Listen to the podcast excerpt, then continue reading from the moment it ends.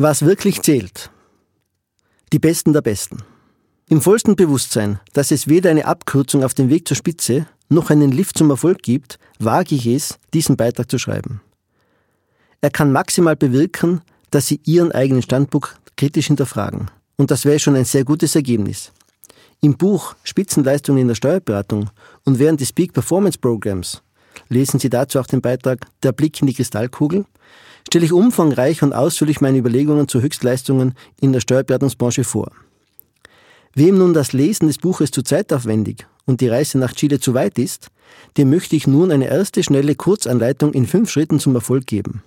Allerdings nur mit der maximalen, gerade beschriebenen Aussicht auf die zu erwartende Wirkung. Erstens. Hohe Gewinne sind nicht das Ziel, sondern das Ergebnis. Unzweifelhaft zeichnen sich die besten Kanzleien dadurch aus, dass sie deutlich profitabler sind als der Rest der Branche. Erreicht wurde dieser Status allerdings nicht durch die Fokussierung auf den Gewinn, sondern durch glasklare Ziele und sich daraus ergebenden Maßnahmen. Deren Umsetzung führte zum so oft beneideten außergewöhnlichen Profit der Kanzlei. Zweitens. Keine Kompromisse bei der Fachkompetenz. Viel strapaziert ist die Aussage, dass der Klient die fachliche Qualität des Steuerberaters nicht beurteilen kann. Dem ist auch so in der Hinsicht, dass zum Beispiel die Richtigkeit eines Jahresabschlusses außerhalb jeglicher Einschätzungen eines typischen Klienten liegt.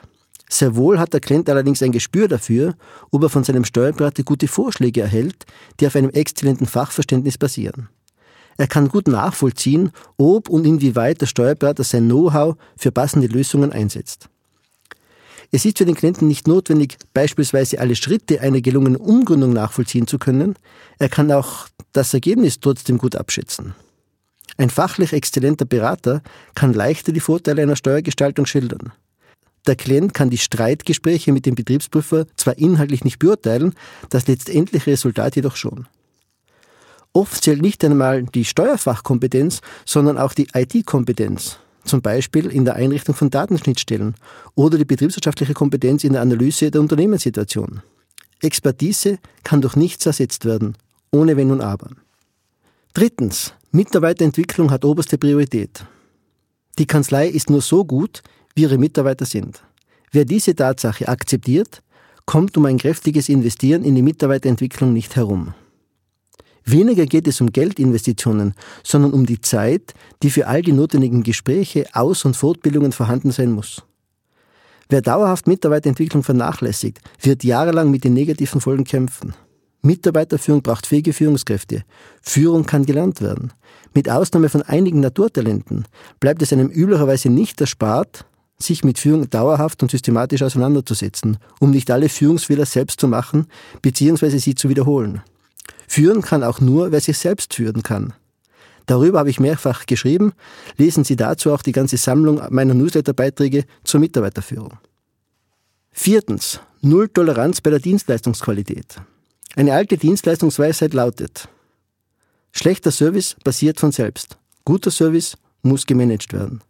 Sie alle kennen sicher hunderte dazu passender Beispiele aus Ihren persönlichen Erfahrungen mit Hotels, Restaurants, Banken, Versicherungen, Ärzten und anderen Unternehmen. Klienten sind deutlich kritischer in ihrer Wahrnehmung von Dienstleistungen geworden. Freundlichkeit ist ein guter Start, aber auch nur ein sogenannter Hygienefaktor neben Höflichkeit, Hilfsbereitschaft, Gastfreundschaft etc. Verstehen und verstanden werden, Schnelligkeit in der Abwicklung, Konstanz in der Zusammenarbeit, Honorarsicherheit und vieles mehr sind die entscheidenden Parameter für die Klienten. Diese Seite der Dienstleistungsqualität ist die wirklich große Herausforderung und nicht nur die Getränkekarte, der helle Besprechungsraum, das Klientenlogo am Cover des Jahresabschlusses etc. Fünftens. Ohne Beziehungen läuft nichts. Menschen möchten als Menschen wahrgenommen werden. Trotz aller geschäftlichen Themen in der Zusammenarbeit sind es die Klientenbeziehungen, die letztendlich zählen. Ist die Beziehung gestört, so ist gelingende Kommunikation nahezu unmöglich. Stimmt die Beziehung, fällt jede Form der Kommunikation deutlich leichter. Für eine funktionierende Beziehung kann jeder sehr viel tun. Lesen Sie dazu den Beitrag Beziehung ist noch wichtiger als geglaubt. Vertrauen und damit eine Beziehung baut man auf, indem man spricht, ohne dass es einen Anlass gibt.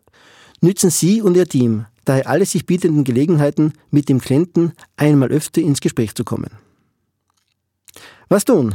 Hinter jedem dieser fünf kurz beschriebenen Themen verbirgt sich eine ganze Welt von Aufgaben. Wer sie als Führungskraft in der Kanzlei ernst nimmt, wird viel seiner Zeit dafür widmen müssen. Schnellsiede- und Mikrowellenverfahren habe ich in Sachen erfolgreicher Kanzleientwicklung noch nicht kennengelernt. Und etwas derartiges wird es wohl auch nicht geben. Somit sind wir wieder beim Ausgangspunkt angelangt.